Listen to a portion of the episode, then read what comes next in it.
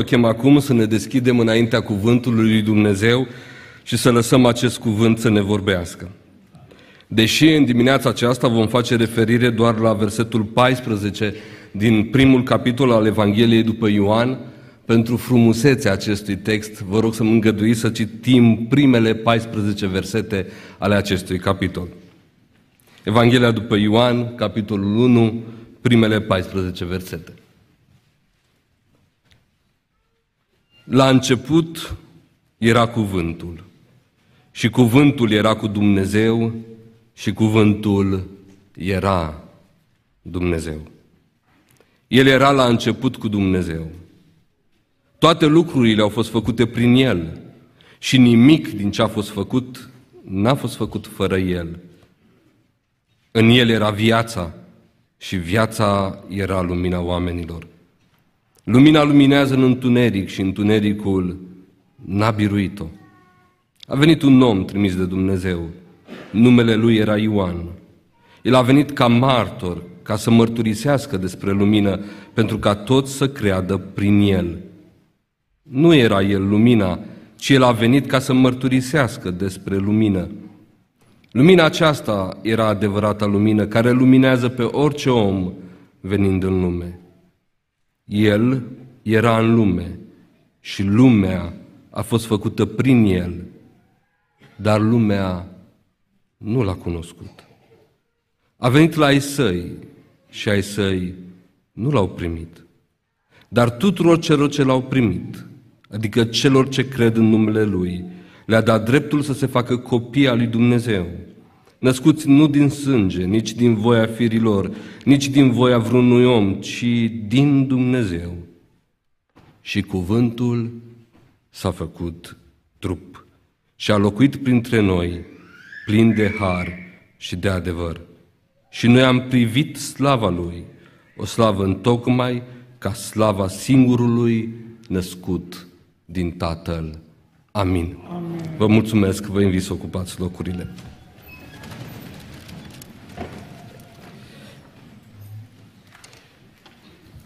Este suficient, nu-i așa, să lecturăm cele trei evanghelii care prezintă evenimentele nașterii și să remarcăm ceva foarte ușor, foarte clar. Evanghelia după Ioan este diferită. Foarte diferită.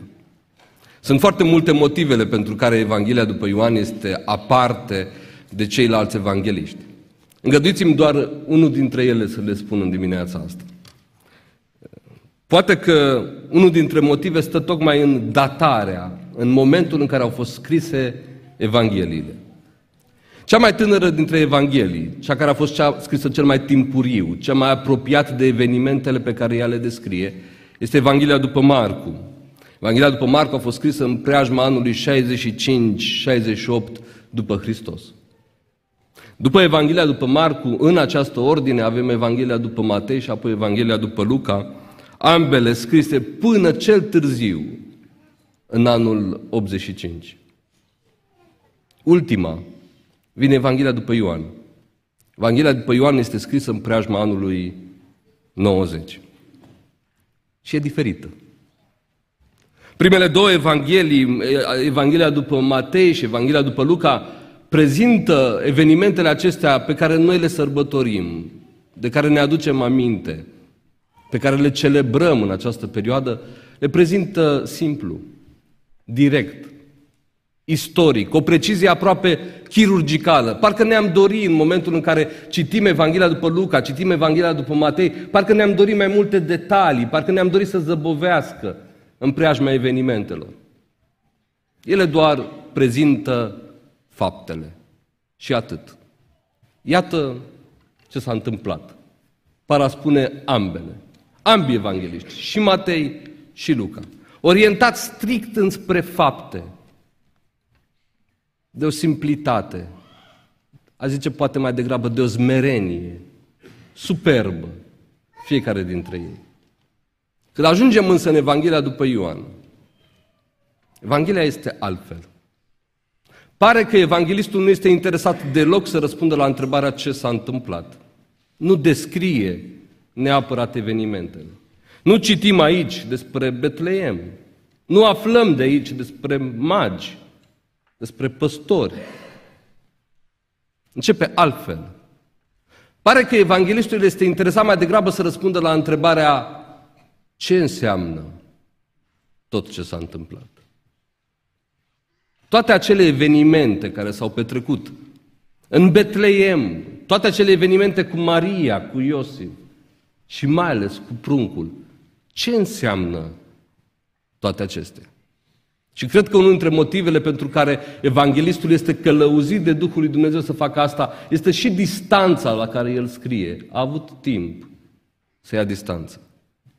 Nu vi s-a întâmplat niciodată în viață să înțelegeți mai bine ce s-a întâmplat după ce a trecut o vreme, uneori o săptămână, alte ori, pentru evenimente majore din viața noastră, e nevoie să treacă ani de zile până când să le înțelegem finețurile, substratul, detaliile. Aici este Ioan, așa scrie Ioan, referindu-se, căutând răspuns la întrebarea ce înseamnă toate cele ce s-au întâmplat. Și descrierile, răspunsurile pe care le dă Ioan aceste întrebări îți taie răsuflarea. Îți taie răsuflarea.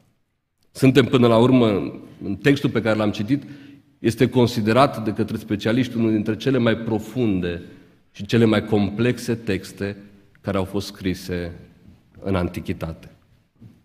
Orice interpret al Scripturii, oricât de călăuzit și oricât de dăruit ar fi, aici este zmerit. Ne este greu, foarte greu, să interpretăm în totalitate ce scrie Ioan. Atât de profund, atât de adânc este Ioan. Remarcați câteva expresii pe care le folosește și în dreptul căruia suntem cu adevărat uimiți. Zice evanghelistul așa și începe. La început era cuvântul, logosul lui Dumnezeu. Și te aruncă undeva departe în Geneza. Și cuvântul era cu Dumnezeu și cuvântul era Dumnezeu. Sau ascultați versetul patru. În el era viața și viața era lumina oamenilor. Sau tulburător, a venit la ai săi, versetul unsprezece, și ai săi nu l-au primit. Sau mai devreme, versetul zece, el era în lume și lumea a fost făcută prin el. Și trebuie să ne oprim aici. Ce imagine profundă! El era în lume. Ba mai mult, cel care făcuse lumea, în care tocmai se afla el, era tot el. Dar lumea nu l-a cunoscut. Sau superb, versetul paisprezece. Și cuvântul, cuvântul acela de la început, care era cu Dumnezeu, logosul, cuvântul, îți tai răsuflare. S-a făcut trup. A devenit om. Cel care a creat totul. Totul. Cel care a făcut lumea. Cel care era lumina. Într-o zi a decis să ia un trup. S-a făcut trup și remarcați cum continuă. Adânc și a locuit printre noi. Expresia de acolo, din original, este și cuvântul și-a, a, s-a făcut trup și a luat un cort și și-a pus cortul în mijlocul corturilor noastre. Dumnezeu a căpătat o adresă unde te poți duce. Îl poți vizita pe Dumnezeu. Poți să zici, vecinul meu, Dumnezeu, locuiește pe strada cu tare. Stăpânul Universului a căpătat trup, a luat un trup și a căpătat o adresă, a căpătat un timp în istorie, cel care nu-i cuprins de nimic și de nimeni, este cuprins acum de Maria în brațe. Nu putem înțelege. Este înfășat și pus în iez la aceea de piatră. Cel care conduce totul este luat în brațe de Iosif și fuge cu el în Egipt.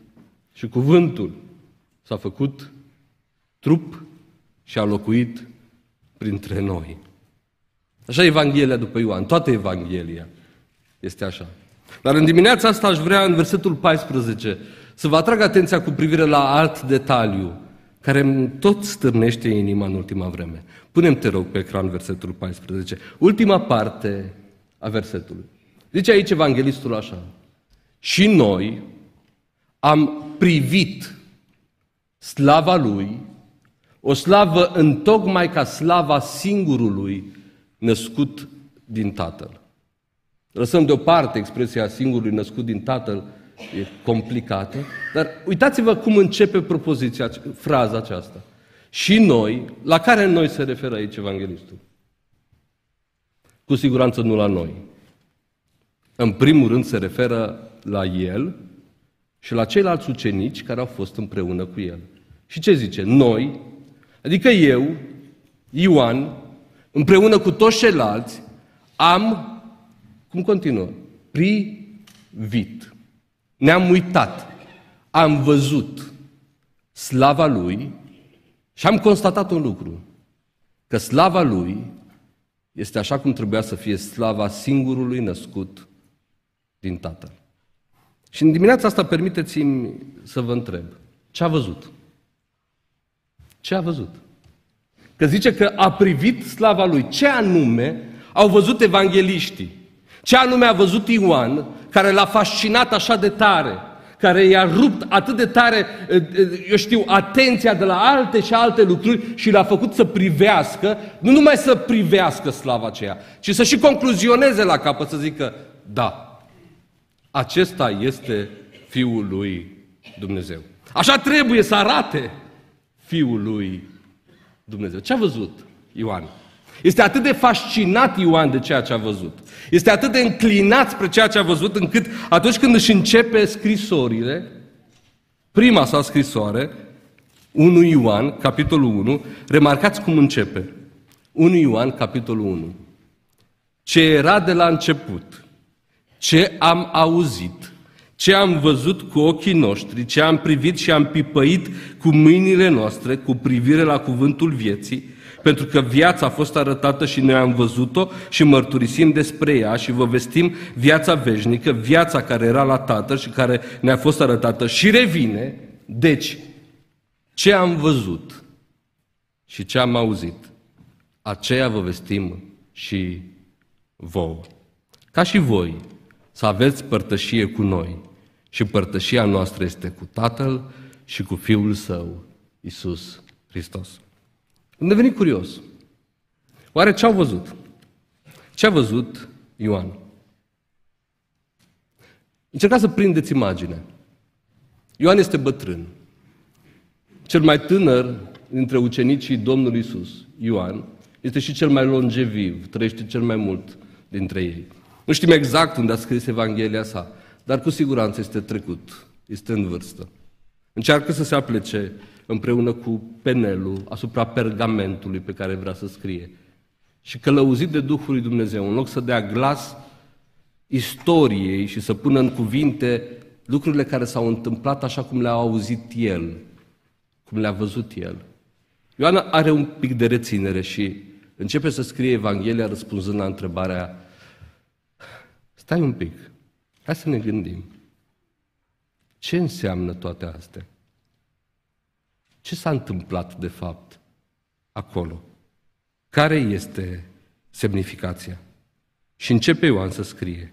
Iată ce înseamnă. Iată ce s-a întâmplat. Și nu vorbește despre prunc, nu vorbește despre iesle, nu vorbește despre magi, nu vorbește despre Irod, ci profund, adânc. Ioan zice, și cuvântul s-a făcut trup și a locuit printre noi, plin de har și de adevăr. Ba mai mult, pare a continua Ioan, îmi aduc aminte tot ce am văzut cu ochii mei, tot ce am pipăit cu mâinile mele. Îmi aduc aminte toate evenimentele la care am fost martor, toate sunt încărcate de slava lui Dumnezeu. Sunt glorioase, sunt monumentale, sunt extraordinare, sunt dincolo de orice imaginație, sunt magnifice, sunt glorioase. Mi-aduc aminte de toate acelea. Toate mi-au arătat, de fapt, cum este Dumnezeu. Ce a văzut Ioan? Pentru mine, asta este o întrebare importantă. Și am răsfoit Evanghelia după Ioan căutând momentele în care Ioan spune că a văzut slava lui Dumnezeu. Am descoperit două, chiar trei, în dimineața asta îngăduiți-mi să vă spun despre două dintre ele, de-a dreptul fascinante. Nici nu trebuie să dai pagina prea mult. Doar în capitolul doi ai primul eveniment la care Ioan este martor și vede slava lui Dumnezeu.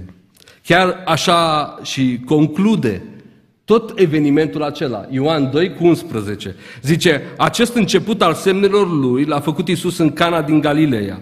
El, remarcați ce zice, și-a arătat slava sa și ucenicii lui au crezut în el. Acolo, la evenimentul acela, ucenicii au fost martori, au văzut slava lui Dumnezeu coborându-se asupra Fiului lui Dumnezeu. Ce au văzut de fapt? Care era evenimentul? Era un eveniment simplu. Era nunta din Cana. Cu toate evenimentele pe care, cu tot ce s-a întâmplat acolo, la nunta aceasta, Ioan conclude, acolo a fost slava lui Dumnezeu. Acolo, pentru prima dată, poate, ucenicii au fost prezenți la un act care nu a făcut altceva decât să dezvăluie cât de extraordinar este Fiul lui Dumnezeu. Să-i se dezvăluie slava. Și este copleșitor felul în care evanghelistul Ioan decide să prezinte acel eveniment. Evenimentul la care a luat parte, la care a fost martor. Este un eveniment comun, comun, obișnuit, un eveniment lipsit de dramatism, un eveniment deloc complicat. O nuntă. Noastră ați fost la vreo nuntă? N-ați fost? Nuntă. O nuntă. Simplă nuntă. S-a dus și Domnul la nuntă. S-a dus și el. Au fost și ucenici împreună cu el. S-au dus la nuntă. Și în mijlocul nunții, la un moment dat, se întâmplă, cum se întâmplă câteodată, noi nuntașii nici n-aflăm, da? Se află pe la bucătărie, află, eu știu, socru mare, află socru mic, se sperie, se agită. Un eveniment obișnuit, simplu, mare lucru. S-a terminat vinul. S-a terminat vinul. Remarcați cât de obișnuit este totul. Cât de simplu, cât de natural, cât de, atât de legat de viața noastră. Nu e nimic extraordinar, nu e nimic nemaipomenit. Domnul se duce împreună cu prietenii săi, ucenicii, la o nuntă, o nuntă simplă. Se întâmplă acolo un necaz mare pentru socrii, pentru cei care au organizat nunta, dar până la urmă nu mare lucru pentru toți ceilalți. Se termină vinul. Mama Domnului se duce la Domnul. M-am întrebat în timp ce pregăteam mesajul ăsta, fascinat, e posibil ca mama Domnului să fi văzut slava Domnului înainte. Tocmai de aceea se duce. Și remarcați dinamica. Se duce la Domnul și zice, auzi, i s-a terminat vinul. Nu zice, fă tu o minune. Nu zice, intervino tu, doar atât. Li s-a terminat. Nu mai au, versetul trei, nu mai au vin. Și Domnul, aproape în răspăr, îi răspunde. Versetul patru. Femeie, ce ai eu a face cu tine? Nu mi-a venit încă ceasul. Dar interesant versetul cinci. Mama, de asta zic că posibil să fi văzut pe Domnul, să fi văzut slava asta înainte. Mama lui a zis slugilor, să faceți oriceva, zice. Știa că va face ceva. Știa. Îl știa pe Domnul. Știa că va acționa. Și Domnul se apropie, iarăși obișnuitul, de niște vase normale, în care se află apă normală. Și le zice, umpleți vasele, duceți nunului. Și din ceva normal, obișnuit, tern, plictisitor, Domnul transformă în ceva extraordinar. Cel mai bun vin. Chiar se ceartă cu ei la un moment dat și zice, nu unul către ceilalți, zice, măi, nu se face așa? După ce gustă în unul, versetul nouă, nu se face ca vinul cel mai bun să fie la început? Cum de l-ați spus voi la final? Care e slava Domnului aici? Ce au văzut ucenicii? Faptul că a fost transformată apa aia în vin, eu cred că e mai mult de atât. Fiecare detaliu prezintă aici slava lui Dumnezeu. Cum este Dumnezeu? Cum este Fiul lui Dumnezeu? Și este remarcabil. Permiteți-mi să o iau de la capăt subliniind detaliile slavei lui Dumnezeu de aici. unu. Se implică în evenimente obișnuite. Este prezent la evenimente mundane, obișnuite. Nu trebuie să fie nimic glorios ca Domnul să fie acolo. O nuntă nu-i prea de, prea de jos pentru el. Un eveniment fericit nu este de ocolit, o masă nu e prea puțin. Iată slava lui. El este interesat de noi, de ființa noastră, atât de interesat încât a venit aproape în viața noastră, la evenimentele noastre. Nu trebuie să zugrăvim casa. Nu trebuie să ne schimbăm hainele. Nu trebuie să ne aranjăm părul. Ca să putem spune în inima noastră, Emanuel, Dumnezeu este cu noi. Nu. Nu trebuie să faci nimic extraordinar. Nu trebuie să treci printr-un moment nemaipomenit al vieții ca să știi că Dumnezeu este cu tine. Dumnezeu este aici și acum. Credeți? Acum, în prima zi de sărbătoare, când unii dintre noi suntem obosiți, că am stat prea târziu, acum Dumnezeu este aici. Asta e slava Lui, prezența Lui, care nu are nevoie de nimic în plus decât de o inimă pregătită să-L primească pentru a veni. Asta este slava Lui Dumnezeu. Un eveniment obișnuit. Nu trebuie să faci nimic special. Marți la prânz, obosit deja, poți să zici, Emanuel, Dumnezeu este cu mine. Miercuri seara, când deja săptămâna e prea lungă, poți să zici, Emanuel, Dumnezeu este cu mine. Iată slava lui Dumnezeu. Participă la evenimentele obișnuite, dar vă întreb în dimineața asta, nu știm noi asta? N-am experimentat noi asta? De câte ori în mijlocul vieții noastre, a evenimentelor obișnuite din viața noastră, n-am văzut degetul, mâna lui Dumnezeu, prezența sa plină de dragoste în preajma noastră. Binecuvântat să fie Domnul! Binecuvântat să fie Domnul! Dumnezeu este aproape. Asta este slava Lui. Ba mai mult, simte împreună cu noi. Nu doar că este aproape, dar îi pasă de noi. Îi pasă, uitați-vă la nuntă, se duce mama la el, nu mai au vin. Și deși nu-i venise încă ceasul, deși încă nu era totul pregătit, femeie, ce am eu a face cu tine? Deși spune asta, Emanuel, lui Emanuel îi pasă. Nu vrea să se facă de rușine. Îi pasă că vinul s-a terminat, îi pasă că strică imaginea cei care organizează nunta, îi pasă că se fac de rușine, îi pasă că le strică evenimentul ăsta unic din viață, îi pasă. Și noi știm că lui Dumnezeu îi pasă. Noi știm că împreună cu noi este un Dumnezeu care nu stă în colțul camerei vieții noastre, notându-și faptele noastre, un contabil sau un procuror atroce. Noi știm că este un Dumnezeu implicat în viața noastră, căruia îi pasă. Un Dumnezeu care ne conduce pe drumul nostru, un Dumnezeu care se implică în viața noastră, un Dumnezeu adânc implicat, atât de implicat pentru că... pentru că îi pasă. Și dacă nu plecăm de la sărbătoare cu nimic altceva, m-aș ruga înaintea Dumnezeului acestea să plecăm cu acest gând. Lui Dumnezeu îi pasă de mine. Lui Dumnezeu îi pasă de mine. Dumnezeu vede, Dumnezeu știe. Dumnezeu este în mijlocul tău, dragă Biserică Betania, ca un viteaz care poate ajuta. Binecuvântat să fie numele Lui. Îi pasă. Îi pasă de detalii, îi pasă de situații, îi pasă de circumstanțe, le știe pe toate. Lui Dumnezeu îi pasă. Iată slava Lui, grija Lui, este slava Lui, lui Dumnezeu îi pasă. Dumnezeu vine în obișnu- elemente obișnuite, mundane ale vieții noastre și lui Dumnezeu îi pasă, ba mai mult decât atât, nu doar că îi pasă. Remarcați în întâmplarea asta la care ucenicii sunt martori. Dumnezeu transformă lucrurile. Ia lucruri simple și le dă o greutate vrednică de slavă. Cam despre asta este sărbătoarea nașterii. Intenționat. Dumnezeu ia lucruri simple, prea simple și le încarcă cu semnificații profunde. Îi pasă și poate.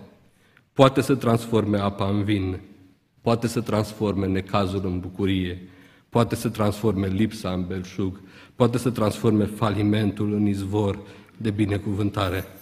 Iată-i slava. Lui Dumnezeu îi pasă și se implică. Și vă chemă dimineața asta martori. Nu ni s-a întâmplat și nouă asta? N-a luat Dumnezeu lucrurile obișnuite ale vieții noastre și le-a dat o altă semnificație când am simțit că nu mai putem, că suntem la capătul puterii. Tocmai acolo a intervenit Dumnezeu și ne-a ridicat din nou și din nou, pentru că îi pasă. A luat lucrurile pe care noi credeam că ne vor sfâșia și Domnul le-a transformat înspre bine, pentru că este un Dumnezeu care transformă.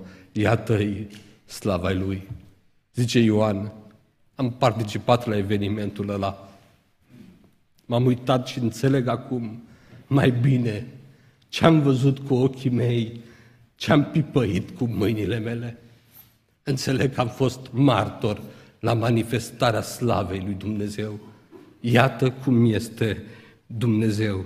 Meditează Ioan și zice, wow, este mai mult decât mi-am închipuit vreodată. E mai profund, e mai iubitor, este mai prezent, este mai activ Dumnezeu decât ni l-au prezentat oricine altcineva până aici. Iată cum este Dumnezeu. Lui Dumnezeu îi pasă, Dumnezeu se implică, Dumnezeu vine.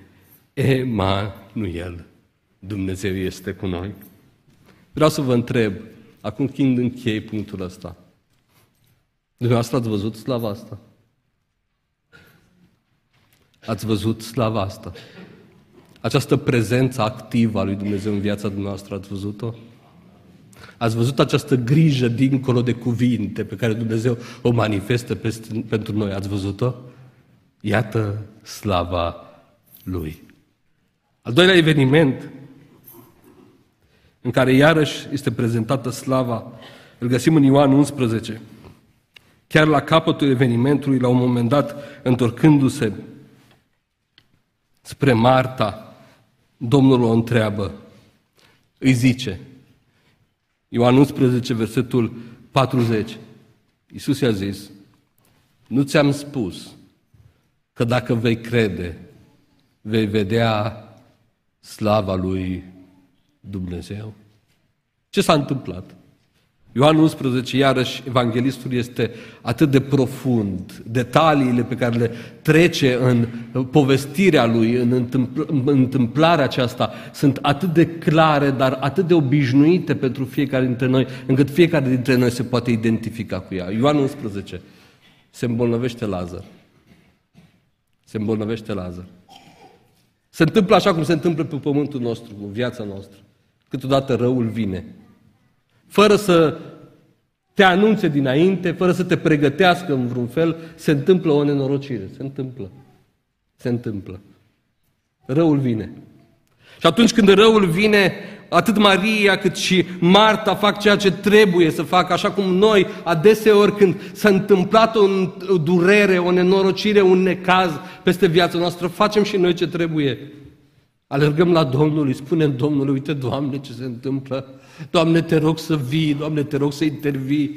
Prea iubitul tău, prietenul tău, Lazar, e bolnav, te rog să nu mai întârzi, te rog să vii. Și stăm cu inima cât un purice, așteptând ca Domnul să vină. Și zilele trec, și trec, și trec, și Domnul nu vine. Situația nu se repară. Se întâmplă inevitabilul. Și ne întoarcem către Dumnezeu și parcă îl găsim vinovat că a întârziat, că a venit prea târziu, că Lazar a murit. de obișnuit. Ăsta sunt parametrii vieții noastre. Și Domnul vine într-un final. Vine, se prezintă. Și iată, încercați să prindeți momentul acela, să prindeți scena aceea, să pregătește o scenă încă dinainte, de când aude că Lazar e bolnav, Domnul știe că se pregătește scena pentru a se arăta încă o dată slava Lui. Remarcați, versetul patru spune Domnul ucenicilor și celor care erau cu El, boala aceasta nu este spre moarte, ci spre slava Lui Dumnezeu. Și prinde scena. Avem o mulțime de oameni veniți să plângă, să jelească împreună cu Marta și Maria. Sunt în fața implacabilului, a neschimbatului, a morții. Nu fac altceva decât să mai jelească o vreme până când vor trebui să meargă mai departe. Pentru că așa se întâmplă în viață. Viața nu se oprește, pământul nu se oprește pentru că noi suferim. Trebuie să mergem mai departe, ne plângem lacrimile, ne jelim jalea și mergem mai departe. Pe de o parte ei, apoi pe de altă parte mormântul deja sigilat. Piatra a fost pusă, simbol al celui mai mare vrăjmaș. A celui mai mare vrăjmaș, moartea. Nu se uită, nu cântărește, nu îi pasă. Spun specialiștii că oamenii ajungi la vârsta mijlocie trăiesc o criză teribilă tocmai pentru că realizează că a trecut jumătate de viață. Unii zic că avem de trăit pe pământ patru mii de săptămâni. patruzeci de ani, două mii de săptămâni s-au dus deja. Moartea, implacabilul. Și de undeva în pustiul acela al Iudeii, vine un bărbat încălțat cu sandale și dintr-o îmbrăcat într-o pânză, într-o haină, dintr-o singură țesătură. Fiul omului, dar ce știm despre el este că este și Fiul lui Dumnezeu. Pe margine sunt cei care jelesc, în fața mormântul. Și în fața mormântului este cel care își arată încă o dată slava Fiului lui Dumnezeu. Se îndreaptă către Marta. Marta, dacă crezi, astăzi vei fi martoră, vei vedea slava lui Dumnezeu. Și plângând, Hristos doar zice atât, nu mai mult. Lazare, vino afară. Și cea care este implacabilă, cea care n-a dat pe nimeni din mâinile ei, își deschide pumnii și în dreptul Domnului vieții îl redă vieții pe Lazar. Iată slava lui Hristos. Nici moartea nu-i mai tare. Hristos biruie moartea. Slăvit să fie numele Lui! Slăvit să fie numele Lui! Moartea nu poate ține. Și El zice, dă înapoi. Moartea nu poate ține. Slava Lui e biruința Lui. Slava Lui este puterea prin care ne smulge morții. Ne smulge morții. Cântam ieri o cântare care se încheie cu o strofă ce mi-a atins și ieri inima, l-am rugat pe Călin să o cântăm și dimineața asta. Spune la final cântarea asta așa: credința mea în Domnul va rămâne. Toată gloria, toată slava e doar a Lui. Când se va termina alergarea, voi striga, sunt al Tău, îți aparțin pe veci.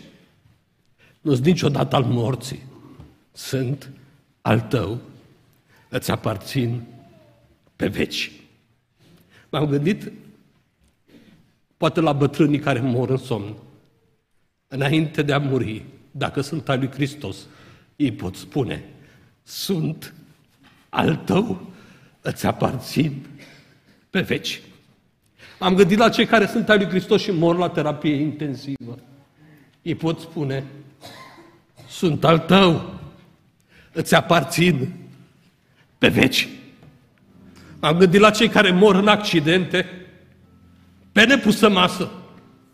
Dacă sunt al lui Hristos în ultima secundă, ei pot zice, sunt al tău, îți aparțin pe veci. Acei care mor acasă. M-am gândit la soția prietenului meu, care își trăiește ultimele clipe cu trupul devorat de cancer. Știți ce poate spune?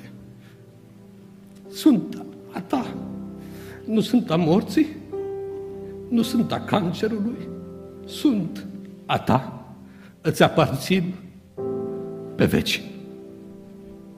Fiecare dintre noi se îndreaptă spre acel inevitabil.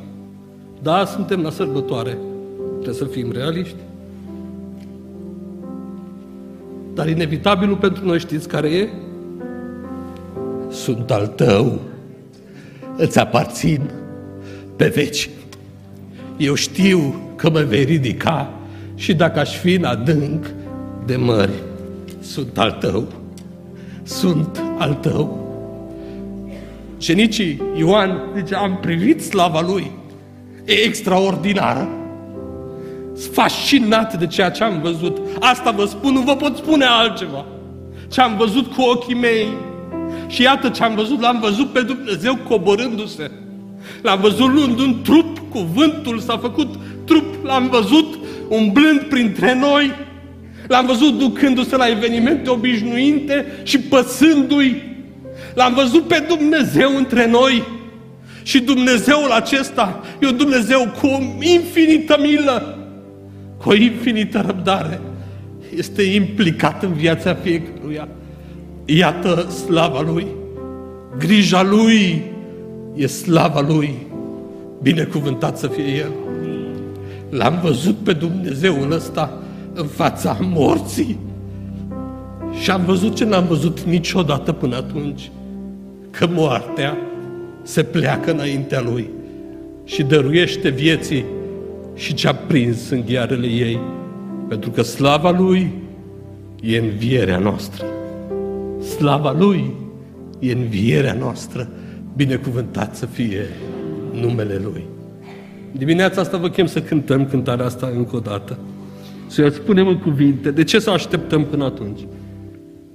Putem spune în dimineața asta, fiecare dintre noi, sunt al tău, îți aparțin pe veci. Ai venit în lumea asta pentru mine, să-mi dezvălui un Dumnezeu atât de frumos. Vreau să spun din toată inima, sunt al tău, al tău pentru vecii, al tău. M-ai răscumpărat cu sângele tău, ai făcut din mine un neam, o preoție aleasă. Sunt, Doamne, al tău, îți aparțin, ție, pe veci. Haideți să ne ridicăm și să-i spunem Domnului, ce dar măreț! Sărbătorim în dimineața asta că am primit Iisus Hristos, Domnul. Biserica cântă, biserica se închină, biserica e primită înaintea acestui Dumnezeu. Să ne închinăm.